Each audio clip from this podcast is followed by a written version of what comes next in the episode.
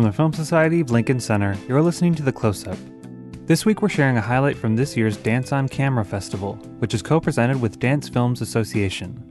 And after that, we'll go to a Q&A with director Jeff Nichols and actress Ruth Negga, who joined us after a recent screening of Loving, which is nominated for an Academy Award in the Best Actress category for Negga's brilliant performance. Opening the 45th Dance on Camera Festival this year was Anatomy of a Male Ballet Dancer, which is David Barba and James Pellerito's loving profile of dancer Marcelo Gomes. Through archival footage, rehearsal, and privileged backstage and dressing room interviews, the filmmakers deliver an intimate portrait of Gomes's journey from his native Brazil to the American Ballet Theater, with whom he is celebrating his 20th anniversary in 2017. Following the opening night screening, David Barba, James Pellerito, and Marcelo Gomes joined us for a Q&A. Let's go to that now.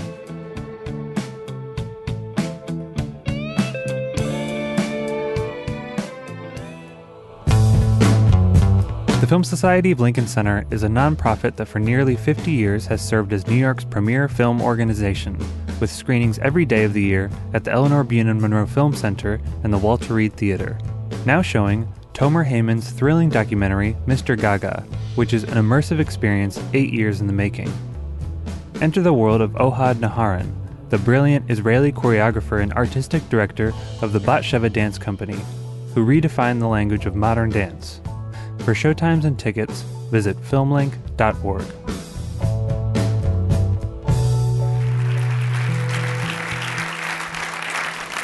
I'm very emotional after seeing that. I'm because a mess. Yeah.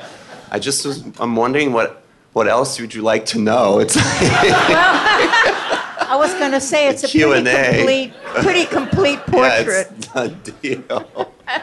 But now, you know, I do want to, because they started to say about how it all happened with the Facebook thing. And uh, seven years later, you said. So, in between, uh, probably a lot of preparation. And how was it? to- Because Marcelo's so busy, was so busy, still is. Um, how was it to connect, to do the filming that you did? How- What was the process like? Well, is this on? Yeah. Uh, I would say that Marcelo was extremely patient. Um, you know, it was a long journey, and we were uh, pouring our own money into the film and trying to shoot in between other.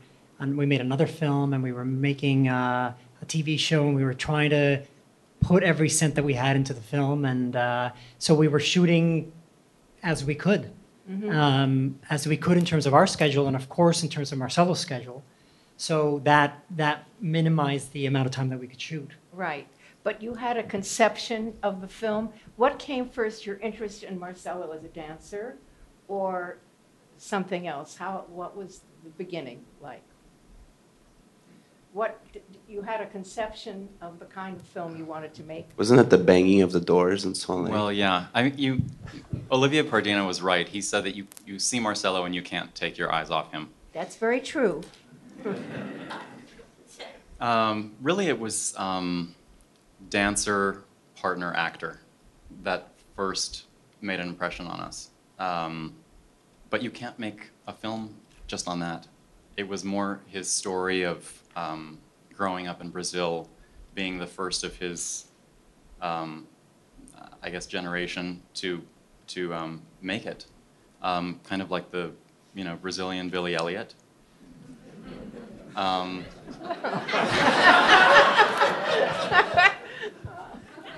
And also his his um, just his story. Right, right. Well, what's uh, really fantastic is to see the footage of the young Marcelo, And there's quite a bit of it. And you, you know, it's, you see right away that this is a destination, this is destiny, you know? You had all this fo- footage at your disposal. Was it something that, yeah, I think it was just like tucked away in, you know, VHS Right. tape somewhere at home in Brazil. Uh, but you know, as far as to answer your question, uh, your previous question as well, you know, I had we would experience some amazing trips together, like in Russia and Japan, and um, and we knew by the end of those trips that we had something. We had uh, almost like gold, you know, because it's so hard to get access to ballet and to actually film it here in the states because of rights and everything. So it was really uh, we knew we had something, and um, I had to. We all had to be patient to in order to get to where we are today, because um, I knew that it's a film that I, I really wanted to invest uh, for just the years to come for the future you know um, Well, it's an exceedingly honest film Oh, in every way, and uh, with a lot of humor and a lot of sadness. And uh, it would appear that your dad has still not come to see you, or has he come to New York now for your Uh, 20th? no he hasn't No. That my 20th is in may um, In May. and we shall see Has he He, promised he did to come? see the film. He saw the film recently. Yes. And he did say, when is Marcelo's 20th anniversary? What's Uh-huh. the date? which i've told him I, I did want to say um, a little bit about why Marcelo, and I think it's part of wh- wh- hopefully what you see in the film, which is that I think he wears his heart on his sleeve, and that's really attractive to us. Uh, sometimes when you go to ballet, uh, especially for people who don't know dance, it can feel very cold and, and distant.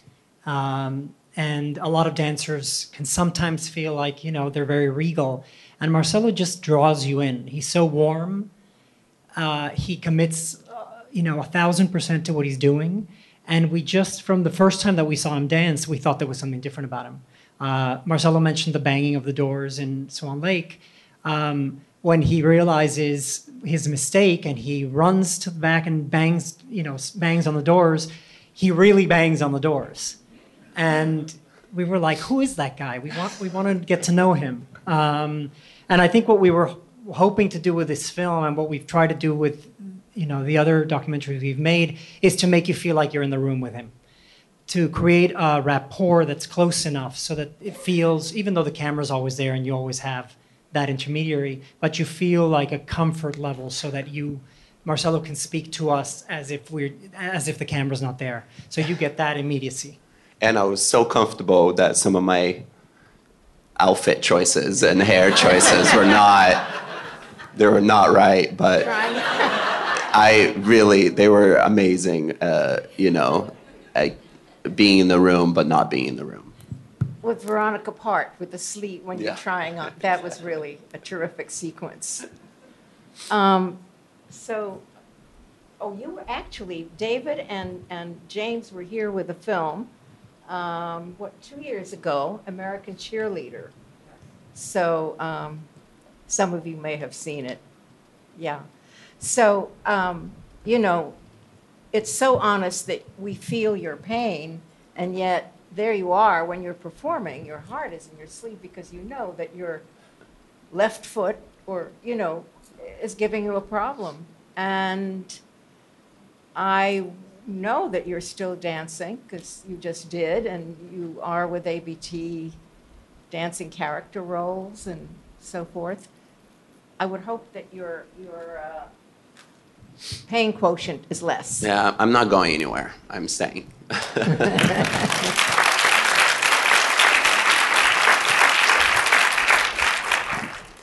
Well, shall we take some questions? Uh, sure.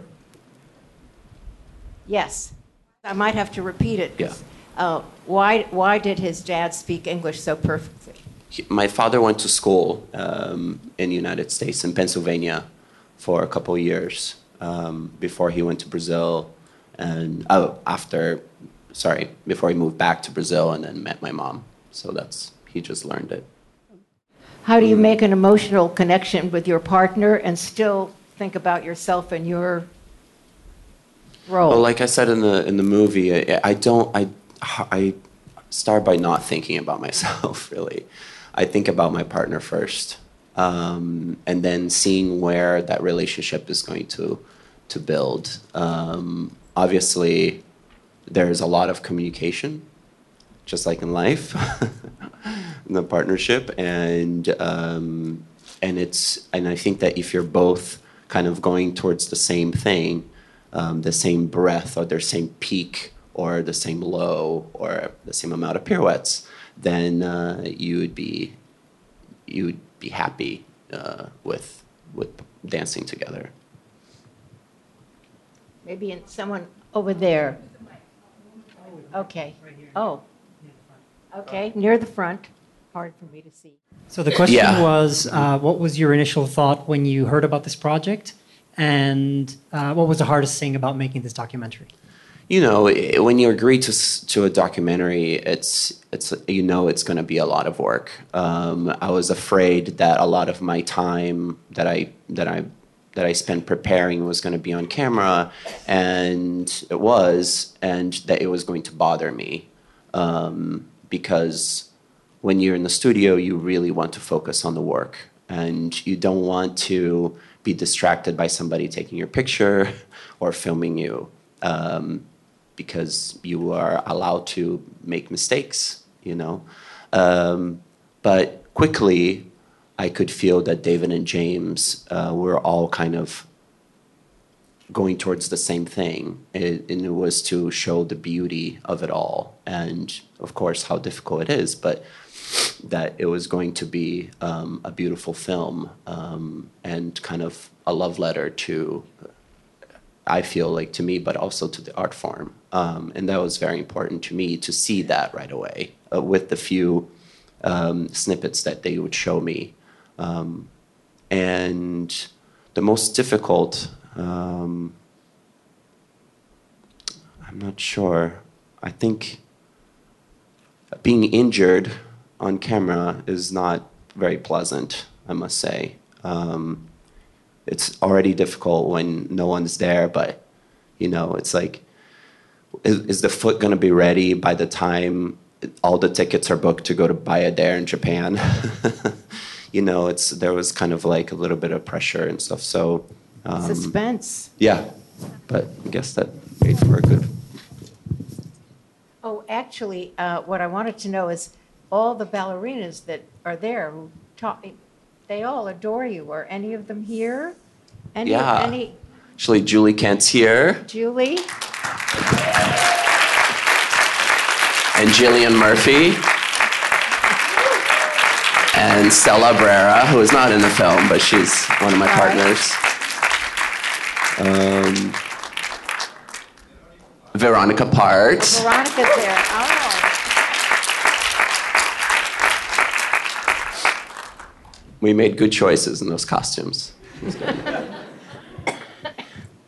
Well, you, you seem to have such a intimate relationship with the ballerinas. You really feel like there is a partnership while you're working, not just on stage, but you have a connection. Yeah, I mean, for me, that's what it's all about. Yeah. It's not just the time spent in the studio and on stage. It's, um, you know, the history that we build together actually increases our connection from when we dance. You know, we've we've lost friends. We've seen each other get married. We see each other, you know, have children, and breakups and divorces, and it's uh, so all of that packed together. It's there's no way that we can't uh, build on our life experiences to to be more connected and and I'm really grateful and honored that my ballerinas allowed me to be part of their lives. But now I understand, I mean, you have begun choreographing, and you seem more and more interested in that. Is it something you will continue, do you think? Yeah, for sure. I mean, it's a tough line right now because I'm dancing, and for choreographing, uh, you need also time, uh, and you and I can't be thinking about that I'm gonna be you know dancing a few weeks while I'm in the studio choreographing with with dancers. Um, so sometimes I have to choose one or the other and allow proper time to get ready for my performances. But um, I think it's going to be like that for a while. So I Right. just have to get used to it. Well, so you're very much in demand, I'm sure, and you were just in Sarasota. What was that like doing the Frederick Ashton? I actually But- haven't performed it yet, but Oh, it, it's there going to come in March. Yes. Oh, yeah. I see. So soon. Okay. Yeah. Back there, someone back there, maybe, th- yep. When will the DVD come out? Oh, when will the DVD come? We hope very soon. It's under your seat. We can all,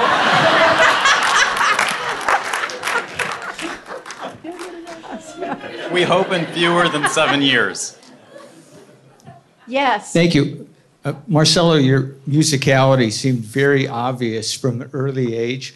And I'm curious of how much of that is a gift. We saw you in the gym, we saw you in the rehearsal, but you're obviously very sensitive to music. How did that develop? And is that a gift or is that learned? No, I definitely was um, very musical from an early age. I think my teachers saw that, and um, I, I enjoyed I enjoyed being musical. I enjoy listening to music and and dancing to it. Um, I've had to learn over my time, uh, over the years, actually uh, musical to a fault. Uh, I kind of have to play uh, with phrasing, um, with and something that Kevin McKenzie actually has helped me a lot um, with, not to be so on the button, but just and you know be a little bit after or before. That's also being can you know the music can help you that way. So it's been a great, great time with music. Yes, Do you play a musical instrument? I do not. No, No. I wish. I wish. But you can be musical without playing. A musical. Yeah. Uh, really amazing movie. Marcel, I wanted to ask what you think is uh, really important uh, in the ballet world to energize the next generation of ballet fans. Um, so many things, but I guess what I would say is to really um, open the, open your eyes, and I would say to open their eyes and listen and watch and learn. I mean, I think that a lot of older dancers have so much to say and so much to give. Um, that it's right there, it's right here and present, and uh, with you in the studio. You don't have to go to your phone and watch it on YouTube to see what the what the dancer at in London did. You know, um, make your own experience. You know, um, I'm truly I'm a true believer of that and because I grew up without having those videos, uh, that resource to go to, and so um, it it helped me kind of develop artistically um, in a more rich way, I think.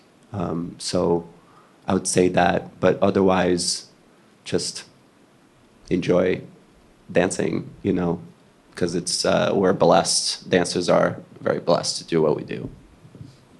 Hi, Marcelo. I- Um, oh, sorry. Can I ask you a question? Um, Yeah. um, within the whole documentary, uh, several people uh, told that Marcelo is perfect. Marcelo is perfect. He's such a perfect guy. I have two questions. First, how do you feel about that somebody saying about you? And second, do you think they speak the truth? Oh my God, how disappointing would it be, right? If I was like, yeah, they're right. uh, no, I am not. As I mean, as my first teacher said, you know, are there dancers that can go on stage and do more pirouettes? Are there dancers that can go on stage and jump higher? Yes. The the uh, the answer is yes. Um, but it's it's what's inside really that sometimes it's more important um, I don't think I'm far from perfect, but I know that I will commit to you 110% as an audience and to my colleagues that uh, my partners and to my colleagues that are on stage with me. I think I would use the word genuine. That's the word that comes to mind because some dancers are fantastically gifted and they, you know, pyrotechnics and, but authenticity, genuine, where not affected in any way. So you feel it, your heart feels it. That, that's my, that's my Thank definition. you. Thank you very much. And I, I, I think we only have time maybe for one or two more questions. So this is about uh, Marcelo's Brazilian identity, right? How, but I didn't, how, how, how you relate to it. You know, so yeah, I went to school at Harid Conservatory for three years, and then away in Paris for a year, and then 20 years here in New York. Um, I miss home very, very much. I I love Brazil. I feel culturally sometimes a little bit disconnected because you know I go home and I speak to my sister, and she's like, you you know i don't know a certain type of uh, a singer the hottest singer at the moment. I don't know what's happening on tv i don't know the the the show to watch. Uh, you know th- those things i feel really far away from.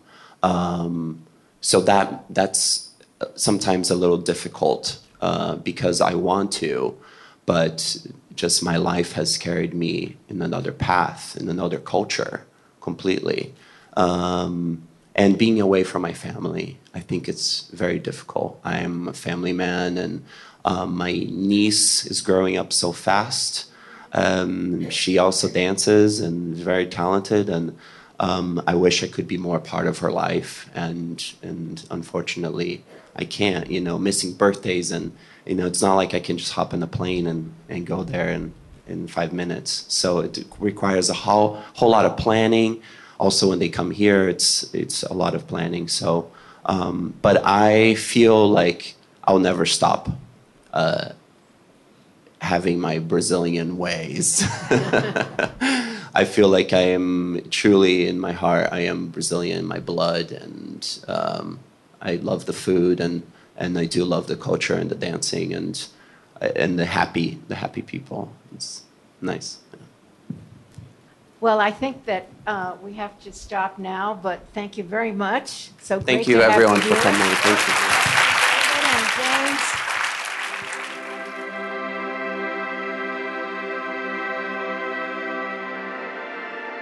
Loving tells the true story of Richard and Mildred Loving, an interracial couple whose 1967 Supreme Court case ended laws prohibiting interracial marriage. The film stars Joel Edgerton and Ruth Negga, and it was written and directed by Jeff Nichols. Ruth Negga is nominated for Best Actress at the Academy Awards this Sunday. Following a recent screening here at the Film Society, Jeff Nichols and Ruth Negga joined film comment editor Nicholas Rapold to talk about the film. Let's go now to their conversation.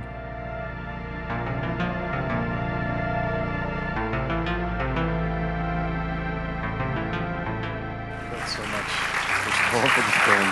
Thanks. I, a lot of people have said it already about it, I think, in, in, in reviews and things, but part of what's amazing about it is it's about such a historic event, but it has this kind of quiet aspect to it. It doesn't have to hard sell you about the importance about what it's, what it's about. Um, but what also strikes me is that you really get to know them as a couple and the dynamic between them. You know, I- it seems like that that must have been really important to, to each of you.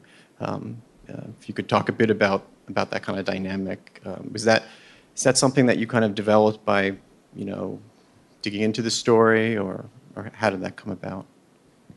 Well, I think that's what the whole whole thing's about, really. Um, as important as the court case is, uh, and it is extraordinarily important to uh, our nation and our history, um, just as important as the civil rights movement is.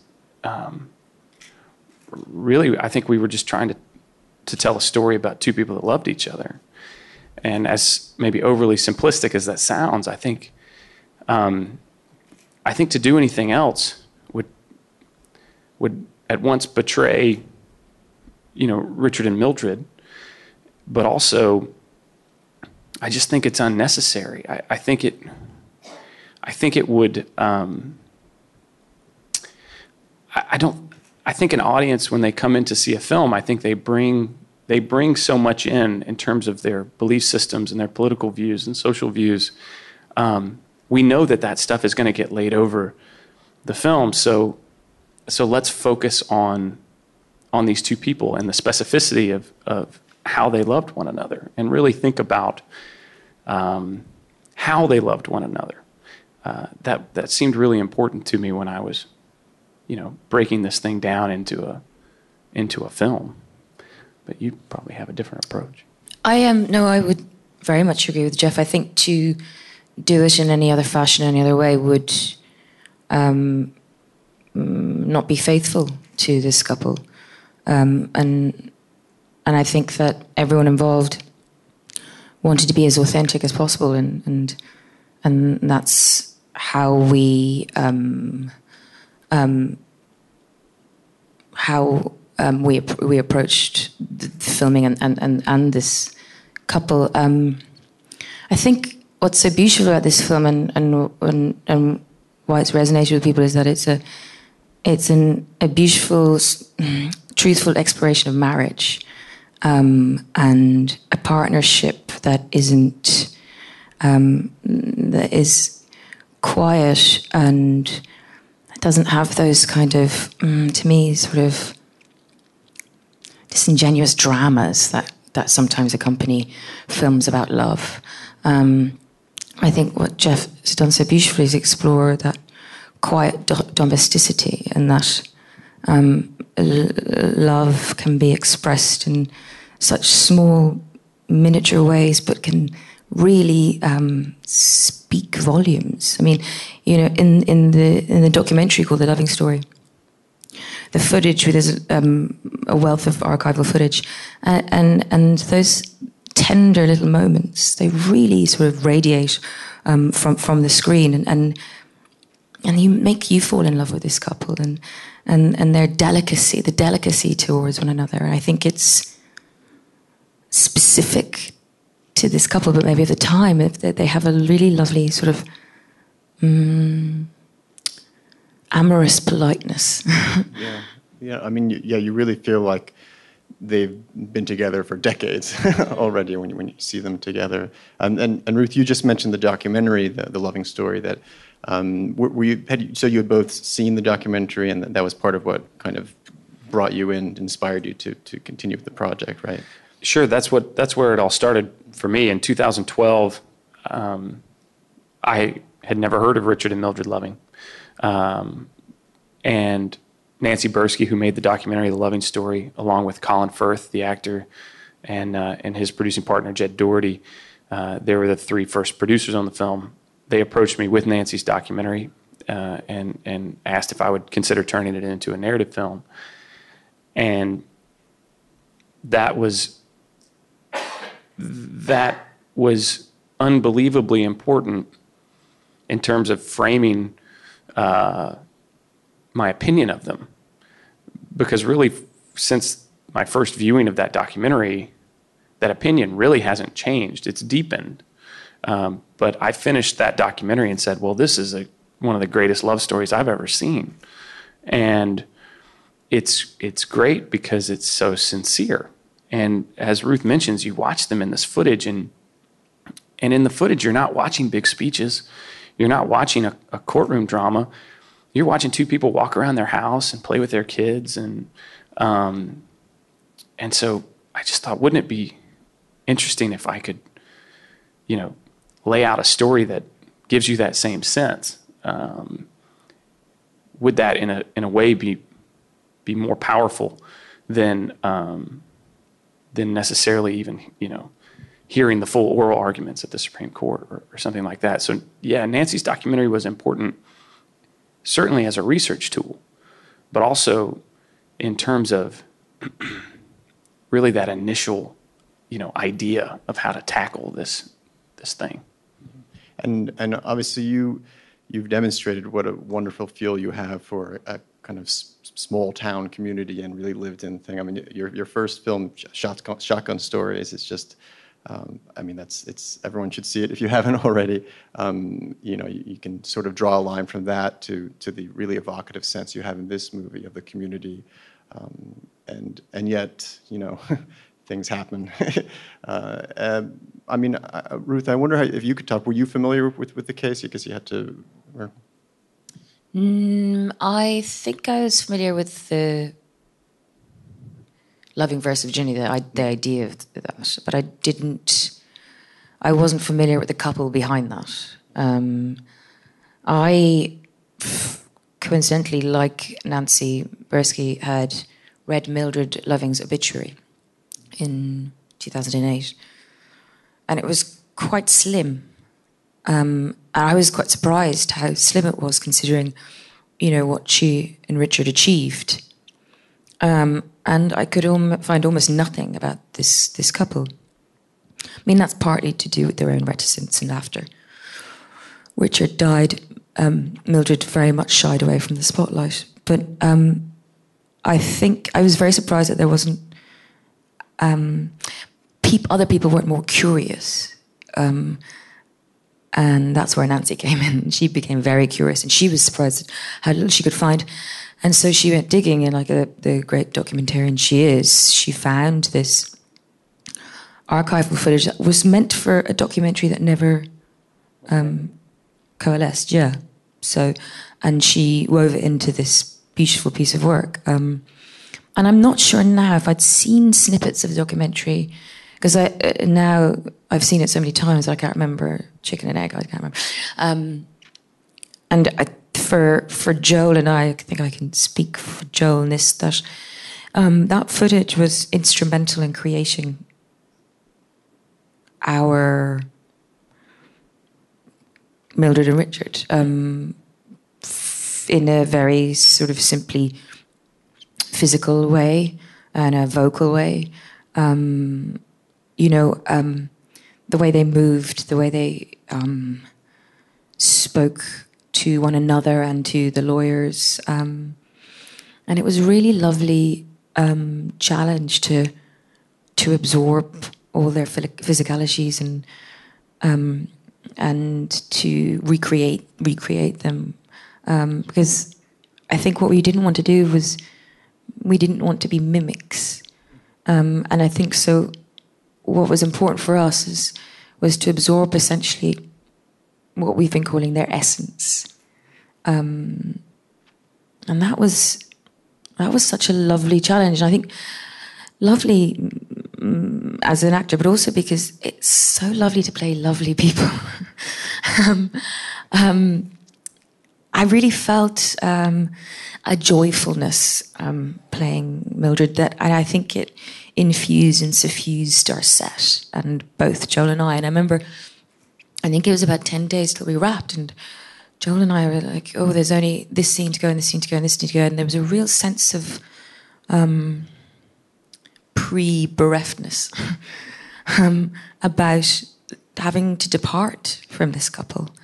Um, I mean, you go through after performing characters, you go through a sort of. Sometimes it's an exorcism, and sometimes it's um, a, a teary goodbye. Um, and I really didn't want to shake Mildred because she was such a, a good person um, and a lovely, hopeful, joyful person as well. Um, and I think that's something that was very important for Jeff to infuse is that Peggy Loving, she did say that their house was a house of laughter. Um, that amidst all this pain and trauma, there was joy to be had. Um, and I think that was very an important thread for us, team, as well. Yeah, I mean, I mean, there's just a sense of an inner, inner um, courage and serenity and grace fundamentally to, to, to her. Yeah, and I, I remember reading somewhere someone describing the film uh, that there's a sense of deep country calm to it, which I thought was a nice phrase as, as well. I don't know if you would agree with that, but I, I think that. I'll accept that. Sure. Yeah. That. Um, maybe we can have some uh, questions from the audience. Uh, yes, in the front, please. Yeah, he's asking if we met with the children. Um, it's sad. Out of the three children, only Peggy Loving, the daughter, is still alive. Uh, the two boys passed away, I believe, from cancer. Um, and Peggy's the first person I met in 2012. Uh, I flew to Virginia, to Richmond to start research, and uh, and we went out to dinner, and I quickly realized, you know, Peggy's much like her father. She doesn't talk a lot. I had these questions, you know, was there music in the home? What kind of TV shows did you watch? You know, how much laughter was there? All these things and and just the, the questions were few and far between for I think a lot of reasons. One, she is much like her parents. Uh, she just isn't seeking the public eye at all. Uh, but also, she was only five years old in '67 when our film ends. Uh, she, you know, she was born in D.C. well into to our story. Um, I think that's a I think that's a big, big part of it. And also, she had just sat for Nancy's documentary. And in fact, a lot of the people I encountered, they were kind of like, well, we just talked to Nancy. And which I understand and, and I understood. And, and so, what Nancy did for me was basically drop off a hard drive that had every interview that she gave um, or conducted and all the outtakes of it. So I just sat because she did all the hard work in terms of going into the this rural community with people that don't you know like to talk m- much period much less about themselves. And she made all those relationships and ingratiated herself. And so i was able to just sit back and absorb it all. But what peggy really gave us was permission and i don't mean in a legal sense uh, we shared the script with her before we started filming and Ruth and I went to her home, which she still lives in Central Point, right down from the house that her father built. And I was terrified about what she would think about the script, uh, simply because we hadn't had a lot of back and forth about it. And she was in this big La-Z-Boy, just kind of rocking back and forth and flipping through the pages. And I just, I was just sure she hated it. And then she looked up and she had tears in her eyes and she said, They're all gone. And it's just this constant reminder that these are not characters in a movie. You know, these were real people. And we had a responsibility to them, not to show them for more than who they were, but to show them for who they were. And uh, I was tremendously affected by that. And she came to set about three times. And at each point, it was kind of, how we doing, Peggy? You know, and she'd give us a thumbs up, and and and she liked the film as well. Um, so it was more about kind of checking in with her and, and saying, is this, is this about right? Uh, that's, that's what it felt like to me, at least. I'm just going to repeat in case people didn't hear, but it's, it's just an observation that maybe if the case had not turned out the way it did, that maybe their lives would not really have been that impacted or different after that. Well, obviously, after the case uh, was decided, they were free from any, you know, legal persecution. But that doesn't necessarily mean they were free from other types of persecution. Um, in fact, there's mention of uh, a cross being burned in her mother's yard after the decision. Um, so after the timeline of our film. So I know for a fact, you know, they they constantly, you know, had to put up with um, with judgment from from people. And although it was really hard to find specific details about the time that they were in hiding, which is the back third of the film. Um, I can assure you, if, if there was a harrowing detail, I put it in.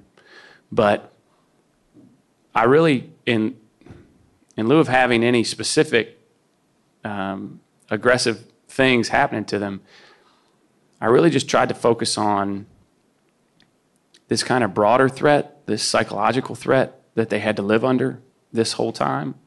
And I don't think that necessarily went away after the court decision. Um, so, in a sense, you know, um, you're, I think you're correct in thinking their lives didn't necessarily change. I mean, it's, it's just like with the decision about marriage equality in Obergefell recently. Just because the Supreme Court says it's okay uh, for two men to marry each other doesn't mean in Arkansas, where I'm from, they can walk down the street and it'd be okay. Um, I think society there's a lag time. Um, they take longer to catch up. So, you know, of course, Richard only had a, a limited amount of years left on this planet after 1967, and and I think they probably um, I think they probably continue to deal with, you know, um, a fair amount of stuff after that. Do you have any kind of sense of the symbolism of this film and how delicate their victory was uh, decades ago? Sure. I mean, I think it's interesting to note that in 1967, this court decision uh, by Chief Justice Warren's court was a unanimous one. Uh, I mean, can you imagine that?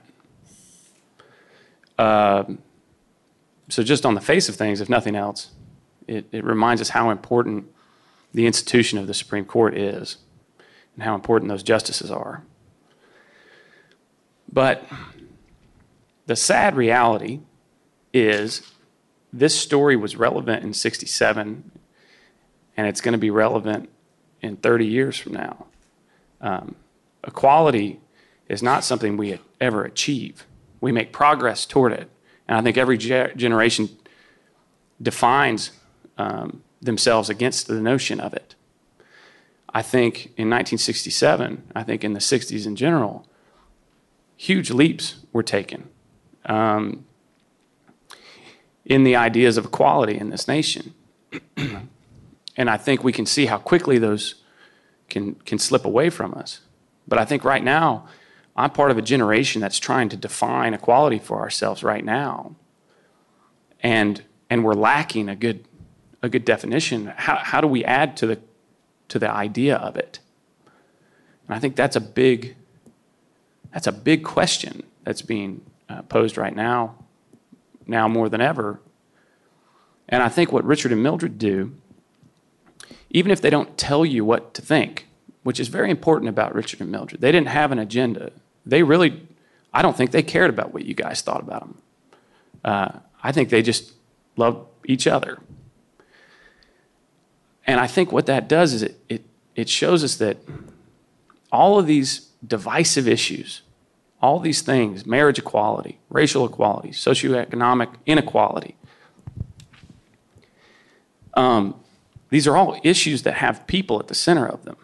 And we, we just have to remind ourselves of that. Whenever anybody gets really, you know, up in arms and stands on their soapbox and starts to get heated in terms of their positioning, now more than ever, especially after a season like we've just been through, just slow down, take a deep breath, and think about the individuals at the center of it. And the hopeful part, and it is hopeful, is that individuals actually did something in this case. Individuals made a difference by being true to something they felt. And that's important to be reminded right now when it feels like our country has moved one direction and, and another so, so forcefully by, by political leanings. That yes, those institutions are great and, and they are powerful, but so is an individual. In this case, so is a couple. Um, and, and I think we can take hope out of that. And I think we need to remind ourselves of that um, because there is extreme power in individuality, is my take on it. Yeah, he's asking uh, to talk about. We were the first narrative film to screen at the African American History Museum that just opened in D.C. And if, if you all have the opportunity to go, I highly recommend it. Um, it was kind of one of the most important experiences of my life. Um, not just being there to screen. While they screened the movie, they took us on a tour, uh, about a three hour tour, which barely scratches the surface of that place. And I was just floored. The Lovings are in a, like, there's a picture of them in a small corner.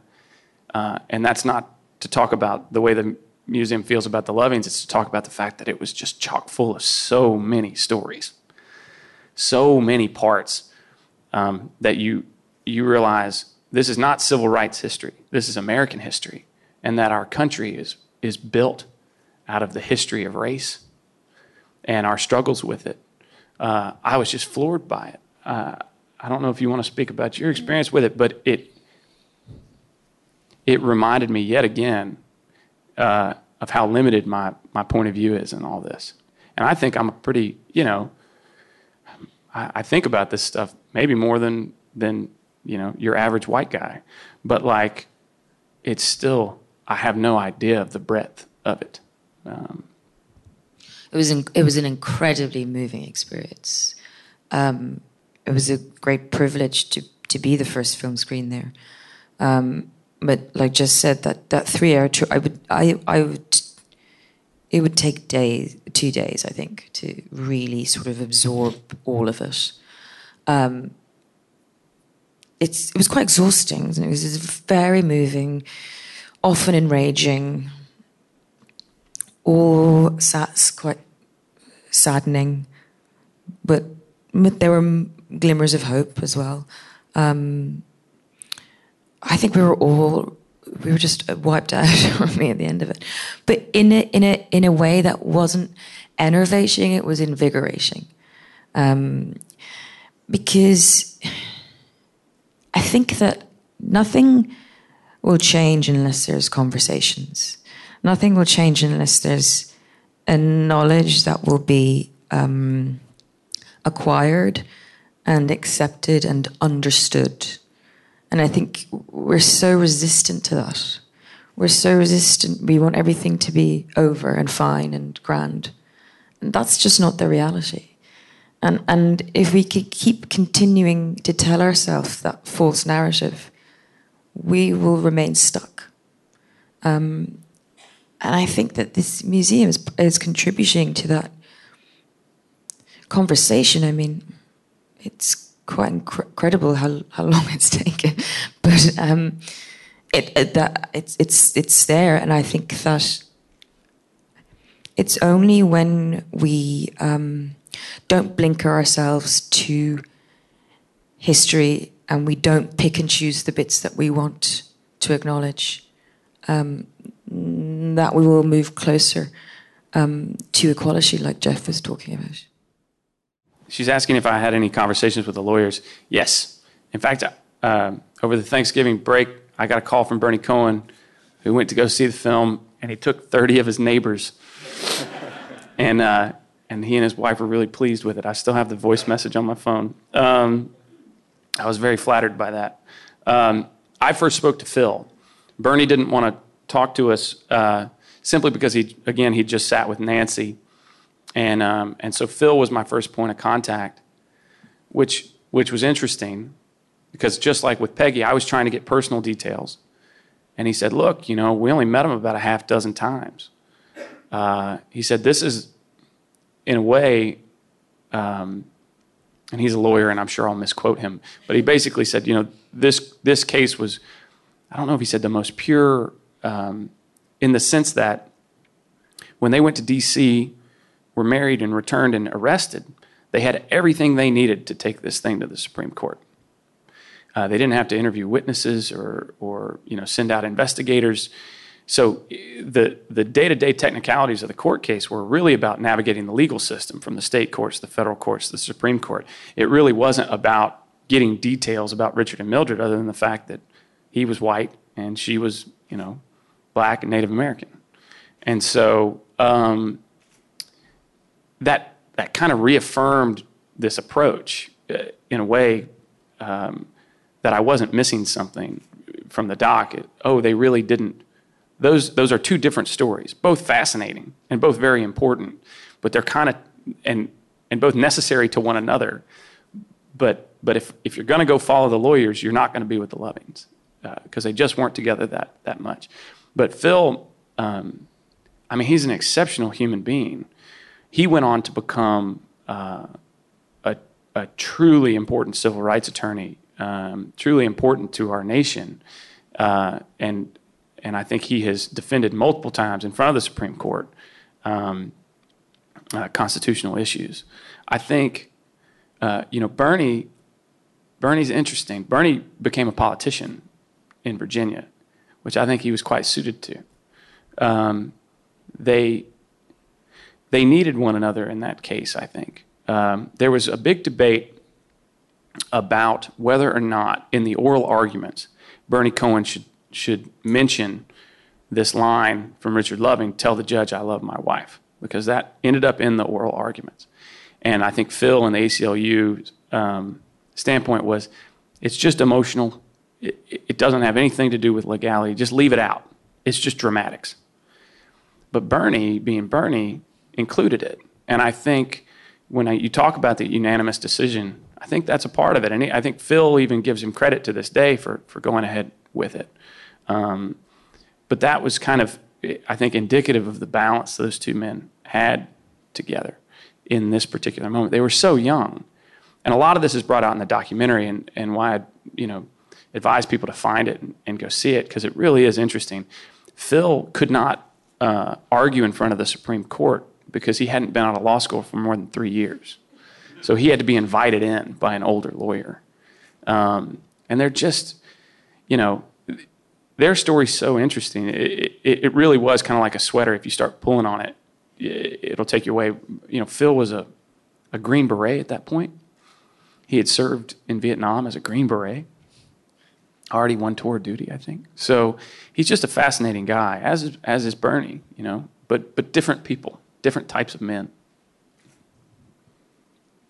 I think we're slowly running out of time, but is there uh, another question?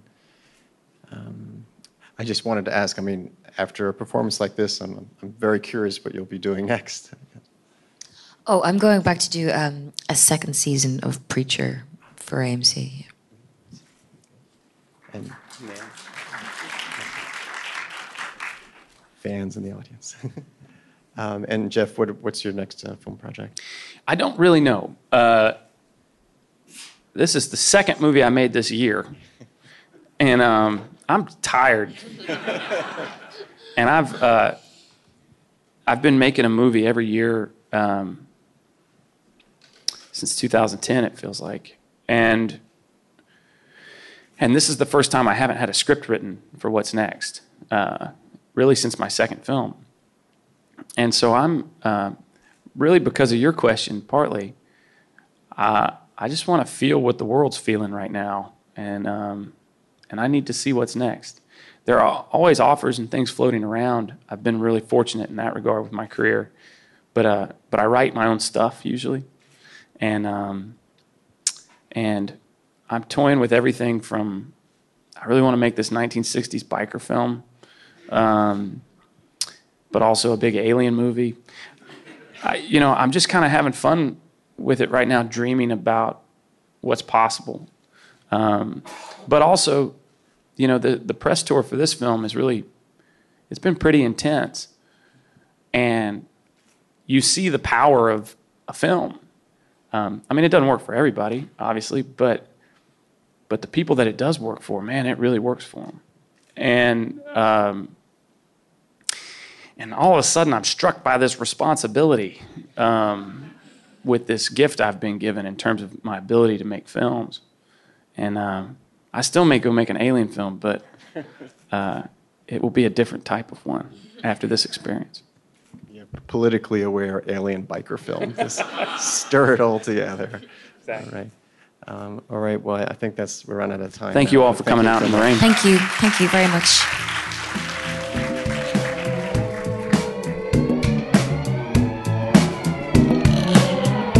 The close up from the Film Society of Lincoln Center is produced by Michael Odemark. Our opening music is by Steelism. You can subscribe to the close up on iTunes and Stitcher. The Film Society of Lincoln Center is a nonprofit arts organization based in New York City supported by individuals just like you. Founded in 1969 to celebrate American and international cinema, the Film Society presents year round programming recognizing established and emerging filmmakers, supporting important new work, and enhancing awareness, accessibility, and understanding of the moving image. To learn more about what we do and support the Film Society by becoming a member, visit filmlinc.org. F I L M L A N C.org. The Film Society of Lincoln Center. Film lives here.